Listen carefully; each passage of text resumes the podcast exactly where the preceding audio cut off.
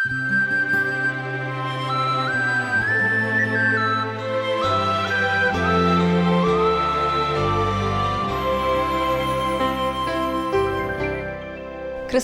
மிகவும் பிரியமானவர்களே, கடந்த நிகழ்ச்சியில் நாம் ஆதியாகமம் பனிரெண்டாம் அதிகாரம் ஏழாம் வசனம் முதல் பதிமூன்றாம் அதிகாரம் ஒன்பதாம் வசனங்கள் முடிய உள்ள பகுதியை தியானித்தோம். அதில் நாம் ஆபிராம் தான் குடியிருந்த தேசத்தில் பஞ்சம் ஏற்பட்டதால் எகிப்துக்கு சென்றதையும், அங்கே ஆபிராம் தனக்கு துக்கத்தை ஏற்படுத்தும் இரண்டு காரியங்களான மிகுந்த செல்வத்தையும் ஆகார் என்னும் அடிமை பெண்ணையும் பெற்று கொண்டதையும் குறித்து கவனித்தோம். மேலும் நாம் ஆபிரகாமுக்கும் லோத்துக்கும் மிகுந்த ஆடு மாடுகளும் ஆஸ்திகளும் இருந்ததினால் அவர்களால் ஒருமித்து வாசம் பண்ணக்கூடாமல் போனதையும், கடைசியாக ஆபிராம் லோத்திற்கு விட்டு கொடுத்து பெருந்தன்மையாய் பிரிந்துவிட்டதையும் கவனித்தோம். இந்த நிகழ்ச்சியில் நாம் ஆதியாகமம் பதிமூன்றாம் அதிகாரம் பத்தாம் வசனம் முதல் பதினாலாம் அதிகாரம் இருபதாம் வசனங்கள் வரையிலுள்ள பகுதியை தியானிக்கலாம். ஆபிராம் லோத்திடம் தனக்கு பிரியமான இடத்தை தெரிந்து கொள்ளுமாறு விட்டு கொடுத்த போது, லோத்து தன் கண்களை பிரியமான நீர்வளம் பொருந்திய சோதோமுக்கு நேரே ஏறெடுத்து அங்கே கூடாரம் போட்டான். ஆனால் சோதோமின் ஜனங்கள் பொல்லாதவர்களும் கர்த்தருக்கு முன்பாக மகா பாவிகளுமாய் இருந்ததை அவன் அறிந்து கொள்ளவில்லை. வெகு நாட்களுக்கு பின்னர் அங்கே நடந்த யுத்தத்தில் சோதோம் தோற்று சூறையாடப்பட்ட போது லோத்தையும் அவன் பொருள்களையும் கூட எதிரிகள் கொண்டு போய்விட்டார்கள். சோதோமில் குடியிருந்ததினால் லோத்து மற்ற என்னென்னவெல்லாம் இழந்தான் என்று பின்வரும் பகுதிகளில் காணலாம். லோத்து ஆபிரகாமை விட்டு பிரிந்த பின்பு கர்த்தர் அவனுக்கு தரிசனமாகி அவனையும் அவன் சந்ததியையும் ஆசீர்வதித்து, அவனுக்கு அந்த தேசம் முழுவதையும் கொடுப்பேன் என்றும் வாக்குத்தத்தம் பண்ணினார். பின்பு நாம் பதினாலாம் அதிகாரத்தில் சோதோமில் நடந்த யுத்தத்தில் அவன் இடைப்பட்டு தன் சகோதரனாகிய லோத்தையும் அவனுடைய எல்லாவற்றையும் மீட்டு கொண்டு வந்ததையும் குறித்து கவனிக்கலாம். கடைசியாக ஆபிராமும் உன்னதமான தேவனுடைய ஆசாரியனாயிருந்த சாலேமின் ராஜாவாகிய மெல்கி சேதேக்கும் சந்தித்த அந்த நிகழ்வையும் குறித்து விரிவாய் பார்க்கலாம். கருத்தோடு வேத ஆராய்ச்சியை கேட்கிற உங்கள் ஒவ்வொருவருக்கும் ஆண்டவராய் இயேசு கிறிஸ்துவின் நாமத்தில் எங்கள் அன்பான வாழ்த்துக்களை தெரிவித்துக் கொள்கிறோம். டி டபிள்யூஆர் ஊழியங்களுக்காக ஜெபிக்கிற உற்சாகமாய் உங்கள் அன்பின் காணிக்கைகளை அனுப்பி வைத்திருக்கிற ஒவ்வொருவருக்காகவும் கர்த்தருக்கு ஸ்தோத்திரம் செலுத்துகிறோம். இந்த கர்த்தருடைய வார்த்தைகள் உங்களுக்கும் உங்கள் குடும்பத்திற்கும் ஆசீர்வாதமாக இருப்பதை குறித்து எழுதியிருந்தீர்கள். உங்கள் அன்பின் கடிதங்களுக்காக நன்றி கூறுகிறோம். இன்று நாம் ஆதியாகமம் பதிமூன்றாம் அதிகாரம் பத்தாம் வசனம் முதல் சிந்திக்கப் போகிறோம். வாசிக்கிறேன். ஆதியாகமம் பதிமூன்று பத்து. அப்பொழுது லோத்து தன் கண்களை ஏறெடுத்து பார்த்து, யோர்தான் நதிக்கு அருகான சமபூமி முழுவதும் நீர்வளம் பொருந்தினதாயிருக்க கண்டான்.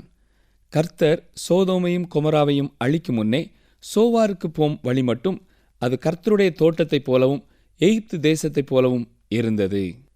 நாம் வாசித்த இந்த வசனத்தின்படி அந்நாட்களிலே சோதோம் கொமரா பட்டணங்கள் இருந்த பகுதியானது மிகவும் செழிப்பானதாகவும் அழகு நிறைந்ததாகவும் காணப்பட்டது. எனவே தூரத்திலிருந்து அதை நோக்கி பார்த்த லோத்து அங்கே செல்ல வேண்டும் என்று அதை தெரிந்து கொண்டு புறப்பட்டு போக ஆயத்தமாகிறான். தொடர்ந்து பதினொன்று பன்னிரெண்டாம் வசனங்களை பாருங்கள். அப்பொழுது லோத்து யோர்தானுக்கு அருகான சமபூமி முழுவதையும் தெரிந்து கொண்டு கிழக்கே பிரயாணப்பட்டு போனான். இப்படி அவர்கள் ஒருவரை ஒருவர் விட்டு பிரிந்தார்கள். ஆபிராம் கானான் தேசத்தில் குடியிருந்தான். லோத்து அந்த யோர்தானுக்கு அருகான சமபூமியில் உள்ள பட்டணங்களில் வாசம் பண்ணி சோதோமுக்கு நேரே கூடாரம் போட்டான். அருமையானவர்களே, இது மிகவும் ஆர்வம் தரக்கூடிய ஒரு பகுதி. ஆபிரகாமோடு இருந்த நாட்களிலே ஒருவேளை இரவு வேளைகளிலே அவன் கூடாரத்தை விட்டு சற்றே வெளியே வந்து தனது மனைவியை பார்த்து, அந்த தூரத்திலே பார்த்தாயா, அந்த இடம் எவ்வளவு அழகானதாக இருக்கிறது என்று கூறியிருப்பான். அது மட்டுமல்ல, காலையிலேயே எழுந்து நன்றாக ஊற்று பார்த்து அது எவ்வளவு அழகானதாக இருக்கிறது, புல்லெல்லாம் எப்பொழுதும் பச்சை பசேல் என்று இருக்கிறதே என்று சிந்தித்திருப்பான். ஒரு தீர்மானம் எடுத்து லோத்து பிரிந்து செல்ல வேண்டிய வேளை வந்த பொழுது அவன் எந்த திசையை தெரிந்து கொண்டான் தெரியுமா? அருமையான சகோதரனை சகோதரியே, எந்த ஒரு மனிதனும் திடீர் என்று விழுந்து போவதில்லை. சில காலமாகவே அதை குறித்ததான எண்ணம் அவர்களுடைய உள்ளத்திலே வந்து திட்டங்கள் தீட்டி பின்னர் தான் அவன் விழுந்து போகிறான். உங்களுடைய வாழ்க்கையை சற்று எண்ணி பாருங்களேன். முதலாவதாக, அவன் தனது கூடாரத்தின் திரையை விலக்கி பார்த்து அதிகாலையிலேயே அது எவ்வளவு அழகான இடம் என்று சிந்தித்திருக்கலாம். தொடர்ந்து நடந்தது என்ன? பன்னிரெண்டாம் வசனத்தின் இறுதியிலே நாம் பார்க்கிறது போல சோதோமுக்கு நேரே கூடாரம் போட்டான். அருமையானவர்களே, அதுதான் ஆரம்பம். லோத்து கண்களை ஏறெடுத்து பார்த்தான். யோர்தானுக்கு அருகான சமபூமியிலே வாசம் பண்ணினான். பின்னர் சோதோமுக்கு நேரே கூடாரம் போட்டான். லோத்துவின் வாழ்க்கையிலே அவன் செய்த பெரிய தவறு இதுதான். ஆனால் லோத்து அறிந்து கொள்ளாத ஒரு காரியம் இருந்தது. அது என்ன தெரியுமா? ஆதியாகமம் பதிமூன்றாம் அதிகாரம் பதிமூன்றாம் வசனம் பாருங்கள். சோதோமின் ஜனங்கள் பொல்லாதவர்களும் கர்த்தருக்கு முன்பாக மகா பாவிகளுமாய் இருந்தார்கள். தொடர்ந்து நாம் படிக்கப் போகிற பகுதியிலே லோத்துவிற்கும் அவன் மனைவிக்கும் குடும்பத்திற்கும் என்ன நடந்தது என்பதை குறித்து சிந்திக்கப் போகிறோம். சரி, இப்பொழுது ஆதியாகமம் பதிமூன்றாம் அதிகாரம் பதினான்காம் வசனத்தை பாருங்கள்.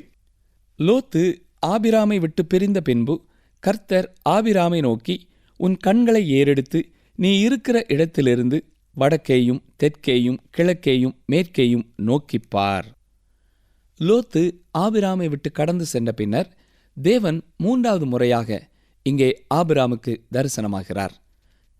இங்கே கர்த்தர் ஆபிராமை பார்த்து என்ன சொல்கிறார்? ஆபிராமே, உன் கண்களை ஏறெடுத்து நீ இருக்கிற இடத்திலிருந்து வடக்கேயும் தெற்கேயும் கிழக்கேயும் மேற்கேயும் நோக்கிப்பார். இதுதான் கர்த்தர் ஆபிராமுக்கு கொடுக்க போகிற தேசம்.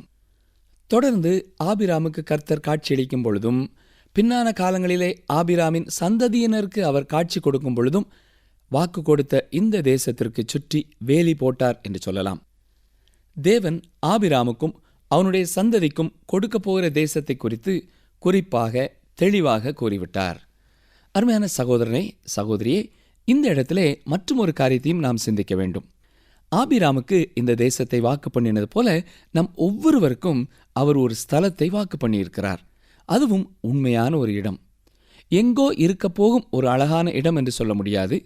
கர்த்தருடைய வார்த்தை கூறுவது போல அது நிச்சயமாக ஒரு குறிப்பிட்ட ஒரு அழகான இடம். வெளிப்படுத்தின விசேஷத்திலே தேவன் அதை குறித்து மிக தெளிவாக சொல்கிறார். அதை சுற்றி ஒரு வேலியை அவர் குறிப்பிடுகிறார்.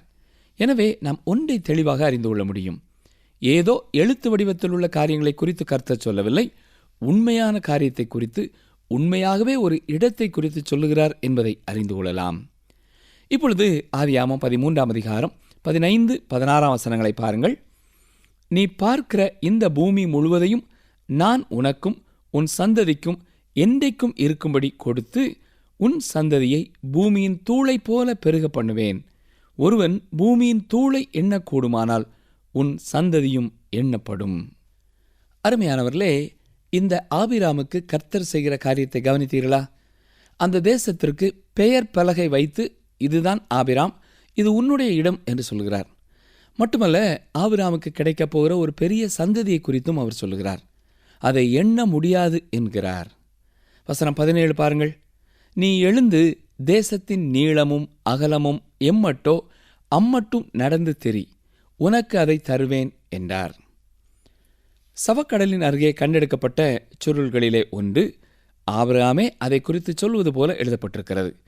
அந்த நாட்களிலே அந்த தேசம் அவ்வளவு அழகான ஒரு இடமாய் இருந்திருக்கிறது. வசனம் பதினெட்டு பாருங்கள். அப்பொழுது ஆபிராம் கூடாரத்தை பெயர்த்து கொண்டு போய் எபிரோனில் இருக்கும் மம்ரேயின் சமபூமியில் சேர்ந்து குடியிருந்து அங்கே கர்த்தருக்கு ஒரு பலிபீடத்தை கட்டினான். மனிதன் சந்திர மண்டலத்திலே தனது காலடிகளை பதித்தான். நாங்கள் சமாதானத்துடன் வந்தோம் என்று எழுதப்பட்டிருந்த ஒரு சிறிய கொடியை பறக்க விட்டுவிட்டு அவர்கள் வந்துவிட்டார்கள். அங்கே அவர்கள் கர்த்தருடைய வார்த்தையை வைக்கவில்லை. இதிலிருந்து என்ன தெரிகிறது? ஆபிராமுடைய எண்ணத்திற்கும் இன்று நாம் வாழ்கிற காலத்திலே வாழும் மனிதனுடைய எண்ணத்திற்கும் உள்ள வேறுபாடு தெரிகிறது. அருமையானவர்களே, ஆபிராமுக்கு முக்கியமானது கர்த்தருக்கென்று அவன் கட்டிய பலிபீடம். ஆம், அதைத்தான் அவன் கட்டினான்.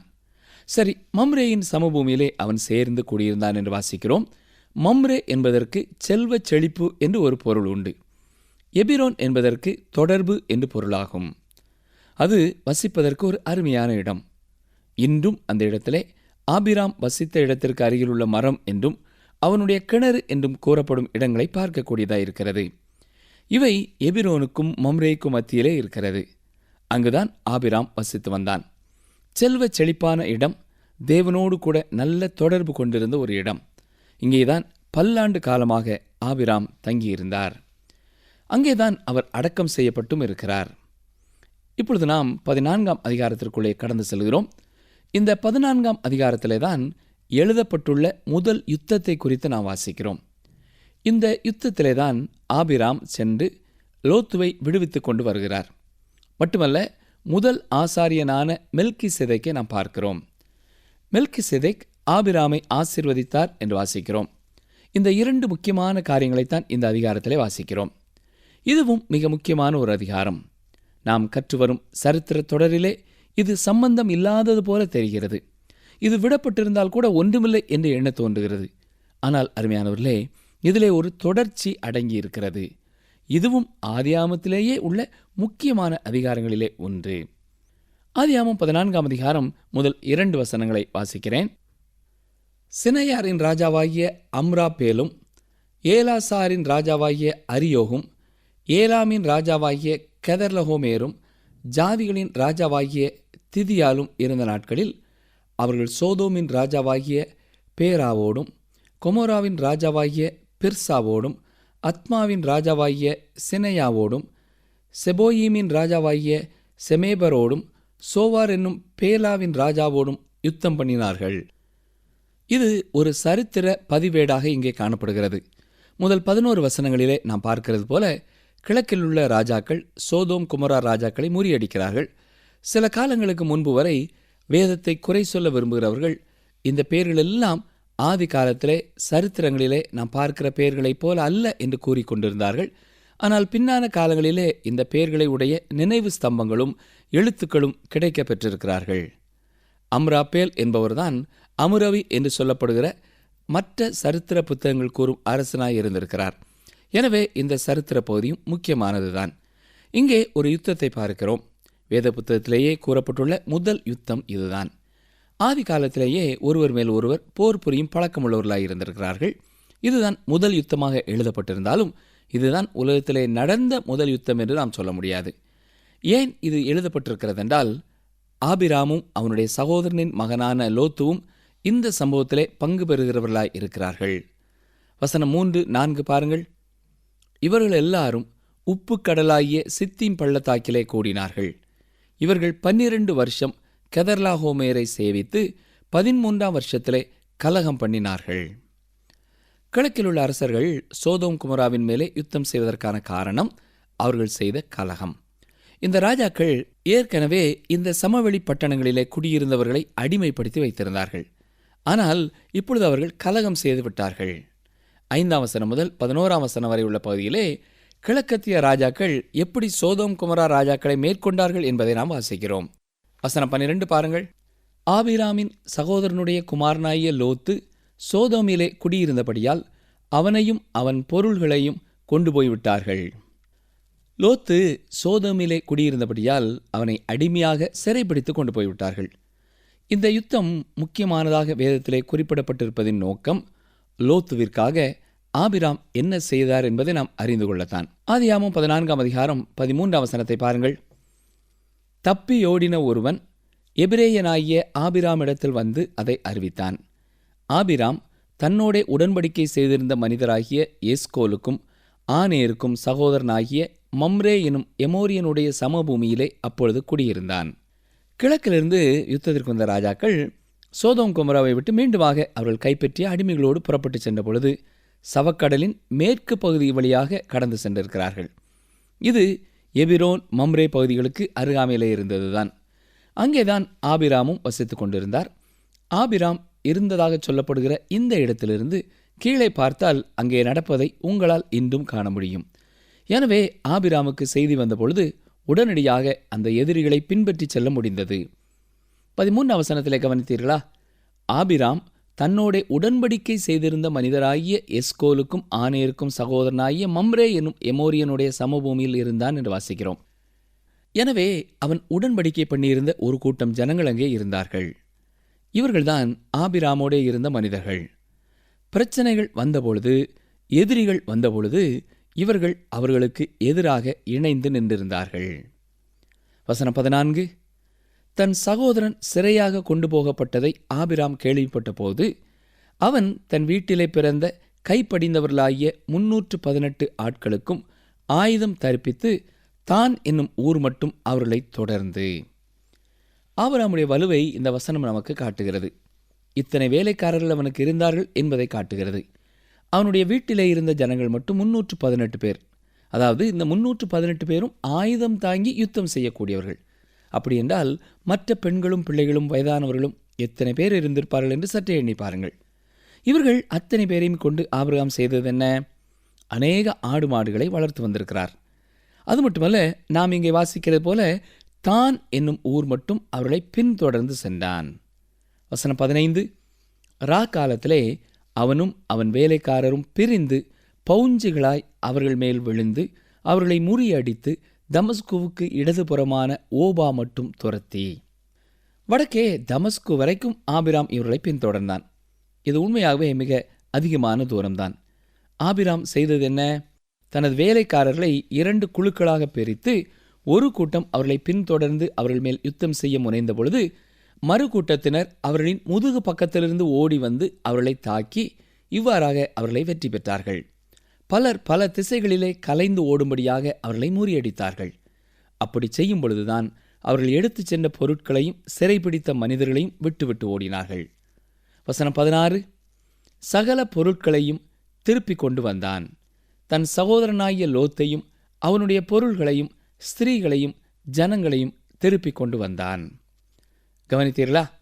பெண்களையும் மற்ற மனிதர்களையும் அடிமைகளாக பிடித்து சென்றிருக்கிறார்கள்.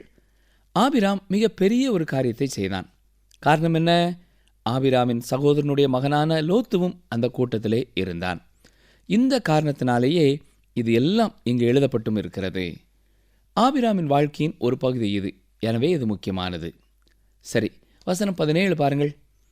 அவன் கெதர்லா ஹோமேரையும் அவனோடு இருந்த ராஜாக்களையும் முறியடித்து திரும்பி வருகிற போது சோதோமின் ராஜா புறப்பட்டு ராஜாவின் பள்ளத்தாக்கு என்னும் சாவே பள்ளத்தாக்கு மட்டும் அவனுக்கு எதிர்கொண்டு போனான். சோதோமின் ராஜா ஆபிராமை சந்திக்க புறப்பட்டு போகிறான். ஆனால் அங்கே வேறு ஒருவர் புறப்பட்டு வந்து ஆபிராமை சந்திக்கிறார். அப்படி அவன் சந்தித்ததும் நல்ல காரியம்தான். ஏனென்றால் சோதோமின் ராஜா ஆபிராமுக்கு முன்னாலே ஒரு பெரிய சோதனையை வைக்கப் போகிறான். கவனியங்கள், ஆதியாகமம் பதினான்காம் அதிகாரம் பதினெட்டு பத்தொன்பதாம் வசனங்கள். அன்றியும் உன்னதமான தேவனுடைய ஆசாரியனாயிருந்த சாலேமின் ராஜாவாகிய மெல்கிசேதேக்கு அப்பமும் திராட்சரசமும் கொண்டு வந்து அவனை ஆசீர்வதித்து, வானத்தையும் பூமியையும் உடையவராகிய உன்னதமான தேவனுடைய ஆசீர்வாதம் ஆபிராமுக்கு உண்டாவதாக. இந்த பகுதியை வாசிக்கும் பொழுது எனக்கு அநேக கேள்விகள் எழும்புகிறது. உங்களுக்கும் அப்படித்தான் இருக்கும் என்று நான் விசுவாசிக்கிறேன். சரி, இந்த மெல்கிசேதேக் என்ற மனிதன் எங்கே இருந்து வருகிறான்? திடீரென்று சொல்லி இந்த வசனத்திலே அப்பமும் திராட்சரசமும் கொண்டு வந்து ஆபிராமை ஆசீர்வதிக்கிறான். அது மட்டுமல்ல, வந்த வண்ணமாகவே வேத வசனங்களிலிருந்து கடந்து சென்று விடுகிறான். அவன் எங்கே இருந்து வந்தான் என்பது ஒரு ஆச்சரியமான காரியம். எங்கே கடந்து சென்றான் என்பதும் ஆச்சரியமான காரியம். இங்கே நாம் வாசிப்பது போல அவன் சாலேமின் ராஜா என்று சொல்லப்பட்டிருக்கிறது. உன்னதமான தேவனுடைய ஆசாரியனாக இருந்தான் என்றும் வாசிக்கிறோம். இப்பொழுது மற்றும் ஒரு கேள்வி எழும்புகிறது. இந்த உன்னதமான தேவனை குறித்து அவனுக்கு எப்படி தெரியும்? எங்கேயோ அவன் அவரை குறித்து அறிந்திருக்கிறான். எல் எலோஹிம் என்பவர் உன்னதமான தேவன், வானத்தையும் பூமியையும் சிருஷ்டித்தவர். வேறு வார்த்தைகளிலே சொல்ல வேண்டுமென்றால் அவர் ஜீவிக்கிற தேவன். ஆதியாகமம் முதலாம் அதிகாரத்திலே நாம் பார்த்த தேவன் அவர் நோவாவின் தேவன், ஏனோக்கின் தேவன். எனவே அவர் அங்கே உண்டாயிருந்த ஏதோ ஒரு கடவுள் அல்ல. இதை குறித்து சொல்லும் வேத அறிஞர்கள் ஒவ்வொருவரும் ஒரே தெய்வத்தை வழிபடும் பழக்கம் இருந்த நாட்கள் அது என்று சொல்கிறார்கள். சமயங்களின் தோற்றம் என்ற புத்தகத்தை எழுதியிருக்கிற டாக்டர் சாமியல் ஜீமர் என்பவர் சொல்லும் பொழுது, பல தெய்வங்களை வழிபடும் பழக்கம் வருவதற்கு முன்னதாகவே ஒரே தேவனை வணங்கும் பழக்கம் இருந்திருக்கிறது என்று சொல்கிறார். வேறு வார்த்தைகளிலே சொல்ல வேண்டுமென்றால் ஜீவிக்கும் உண்மையான தேவனை குறித்து அனைவரும் அறிந்தவர்களாய் இருந்தார்கள் என்று குறிப்பிடுகிறார். இந்த இடத்திலே ரோமர் முதலாம் அதிகாரம் இருபத்தி ஓராம் வசனத்தையும் நாம் பார்க்க வேண்டும். கவனியங்கள், வாசிக்கிறேன். ரோமர் ஒன்று இருபத்தி ஒன்று, அவர்கள் தேவனை அறிந்தும் அவரை தேவன் என்று மகிமைப்படுத்தாமலும் ஸ்தோத்தரியாமலும் இருந்து தங்கள் சிந்தனைகளினாலே வீணரானார்கள். உணர்வில்லாத அவர்களுடைய இருதயம் இருளடைந்தது. தொடர்ந்து அந்த வசனங்களை நீங்கள் வாசித்து பார்த்தீர்கள் என்றால், எப்படி மனிதர்கள் சிருஷ்டிகரை தொழுவதற்கு பதிலாக சிருஷ்டியை தொழுது கொள்ள ஆரம்பித்தார்கள் என்று கூறப்பட்டுள்ளது. ஆனாலும் ஆபிராமுடைய அந்த நாட்களிலேயும் உன்னதமான தேவனுடைய ஆசாரியன் என்று ஒருவன் இருந்திருக்கிறான். அவருக்கு ஜீவிக்கிற உண்மையான தெய்வத்தை குறித்த அறிவு இருந்திருக்கிறது. ஜீவிக்கிற உண்மையுள்ள தேவனின் ஆசாரியனாயிருந்தான் என்று வாசிக்கிறோம். அவன் அங்கே வெளியே வந்து அப்பமும் திராட்சரசமும் கொண்டு வந்து ஆபிராமை சந்திக்கிறான். அருமையான சகோதரனை சகோதரியே, ஞாபகத்திற்கு வருகிறதா? இதுதான் கர்த்தருடைய ராப்போஜனத்திலே பயன்படுத்தும் உணவுப் பொருட்கள்.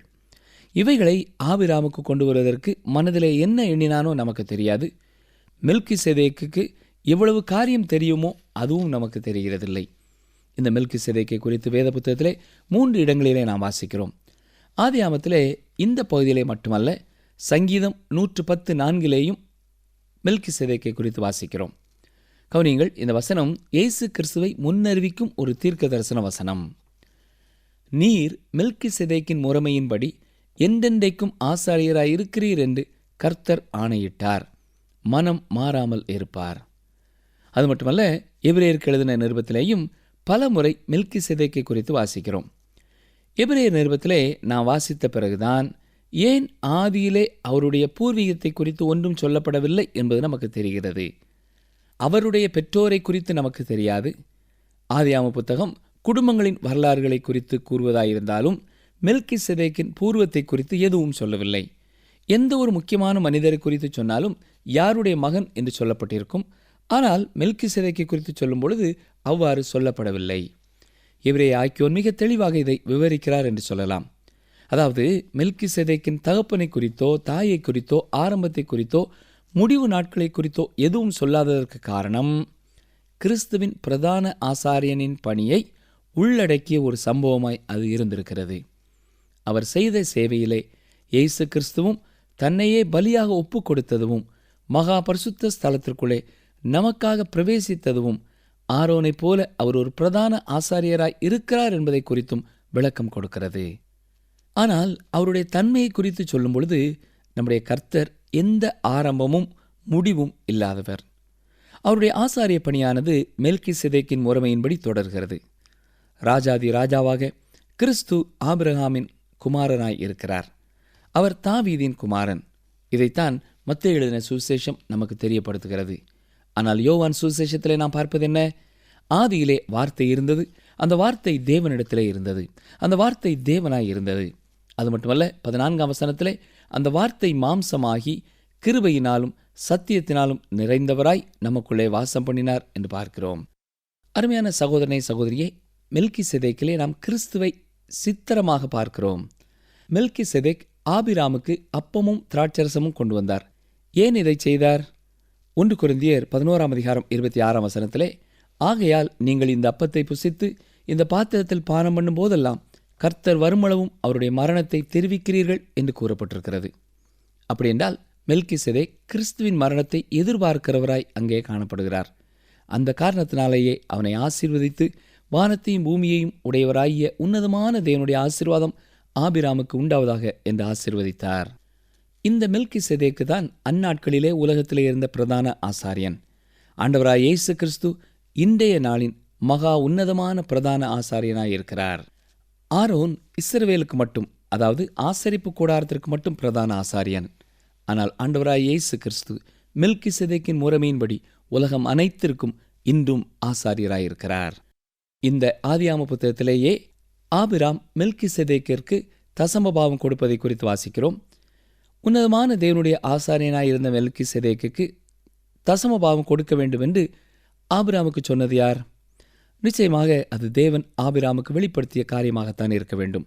எத்தனையோ காரியங்களை அவனுக்கு கற்றுக் கொடுத்திருந்தார். பலிபீடம் கட்டுவதற்கு, அவருடைய வார்த்தையை அறிந்ததற்கு கீழ்ப்படிவதற்கு. அதே போல இந்த உண்மையையும் வெளிப்படுத்தினதினாலே ஆபிராம் அதற்கு கீழ்ப்படிந்தார். நிகழ்ச்சி கேட்டுக்கொண்டிருக்கிற எனக்கு அருமையான சகோதரனை சகோதரியே, நீங்களும் மல்கியா தீர்க்க தரிசன புத்தகத்தை கற்றுக்கொள்ளும் பொழுது அங்கே தசமபாவத்தை குறித்து சொல்லப்பட்டிருக்கிற பகுதியை கற்றுக்கொண்ட பொழுது அதற்கு கீழ்ப்படிந்தீர்கள், ஆண்டோடைய ஆசீர்வாதத்தையும் பெற்றுக்கொண்டீர்கள். இன்று நாம் பார்த்த வேத பகுதியிலே நாம் கற்றுக்கொள்கிற காரியம் என்ன? ஆபிரகாமை போல உலகத்தின் எந்த பொருளுக்கும் ஆசைப்படாதபடி நாம் ஆண்டவருக்கு முன்னே அவருக்கு பிரியமான ஒரு வாழ்க்கை வாழ நம்மை அர்ப்பணிக்க ஆண்டவர் நம்மிலே எதிர்பார்க்கிறார். அப்படிப்பட்ட கிருபையை கர்த்தர் தாமே உங்களுக்கும் தருவாராக. ஆமேன். அன்பர்களே, இந்த பகுதியில் நாம் லோத்து ஆபிரகாமை விட்டு பிரிந்த பின்பு கர்த்தர் ஆபிரகாமுக்கு தரிசனமாகி அவன் அப்போது நின்று கொண்டிருந்த இடத்திலே எத்திசையிலும் உள்ள பூமியை அவனுக்கும் அவன் சந்ததிக்கும் கொடுப்பதாக வாக்களித்து அவன் சந்ததியை பூமியின் தூளை போல பெருக பண்ணுவேன் என்றார் என்பதை பதிமூன்றாம் அதிகாரத்தில் கவனித்தோம். ஆபிரகாமுக்கு ஒரு ஸ்தலத்தை வாக்கு பண்ணினது போல நம் ஒவ்வொருவருக்கும் தேவன் ஒரு ஸ்தலத்தை வாக்கு பண்ணி இருக்கிறார். பரலோகம் ஒரு உண்மையான இடம். எப்படி வாக்குத்தத்த பூமி உண்மையானதோ அதே போல பரலோகமும் உண்மையானதே. மேலும் பதினாலாம் அதிகாரத்தில் வேதாகமத்தில் பதிவிட்ட முதல் யுத்தத்தை குறித்து கவனித்தோம். இதிலே சோதோமின் ராஜா தோற்று போனதினால் எதிரிகள் சோதோம் பட்டணத்தில் நுழைந்து லோத்தையும் அவனுடைய எல்லாவற்றையும் சிறையாக்கி கொண்டு போனார்கள். தன் சகோதரன் சிறையாக கொண்டு போகப்பட்டதை ஆபிரகாம் கேள்விப்பட்டபோது தன் பணிவிடைக்காரர்களோடு சென்று எதிரிகளை முறியடித்து லோத்தையும் அவனுடைய எல்லாவற்றையும் திருப்பி கொண்டு வந்தான் என்று பார்த்தோம். அடுத்த நிகழ்ச்சியில் நாம் ஆதியாகமம் பதினான்காம் அதிகாரம் இருபத்தி ஒன்றாம் வசனம் முதல் பதினைந்தாம் அதிகாரம் பனிரெண்டாம் வசனங்கள் முடிய உள்ள பகுதியை தியானிக்கலாம்.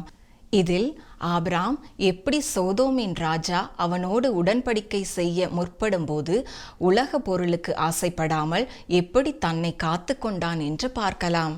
இதன் பின்னர் பதினைந்தாம் அதிகாரத்தில் கர்த்தர் ஆபிரகாமுக்கு தரிசனமாகி அவனோடு பண்ணின உடன்படிக்கையை குறித்து விரிவாய் பார்க்கலாம். தெய்வவாக்கு.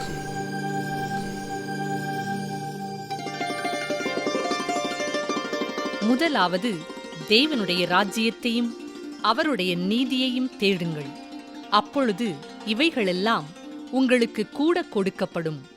மத்தேயு ஆறு முப்பத்தி மூன்று.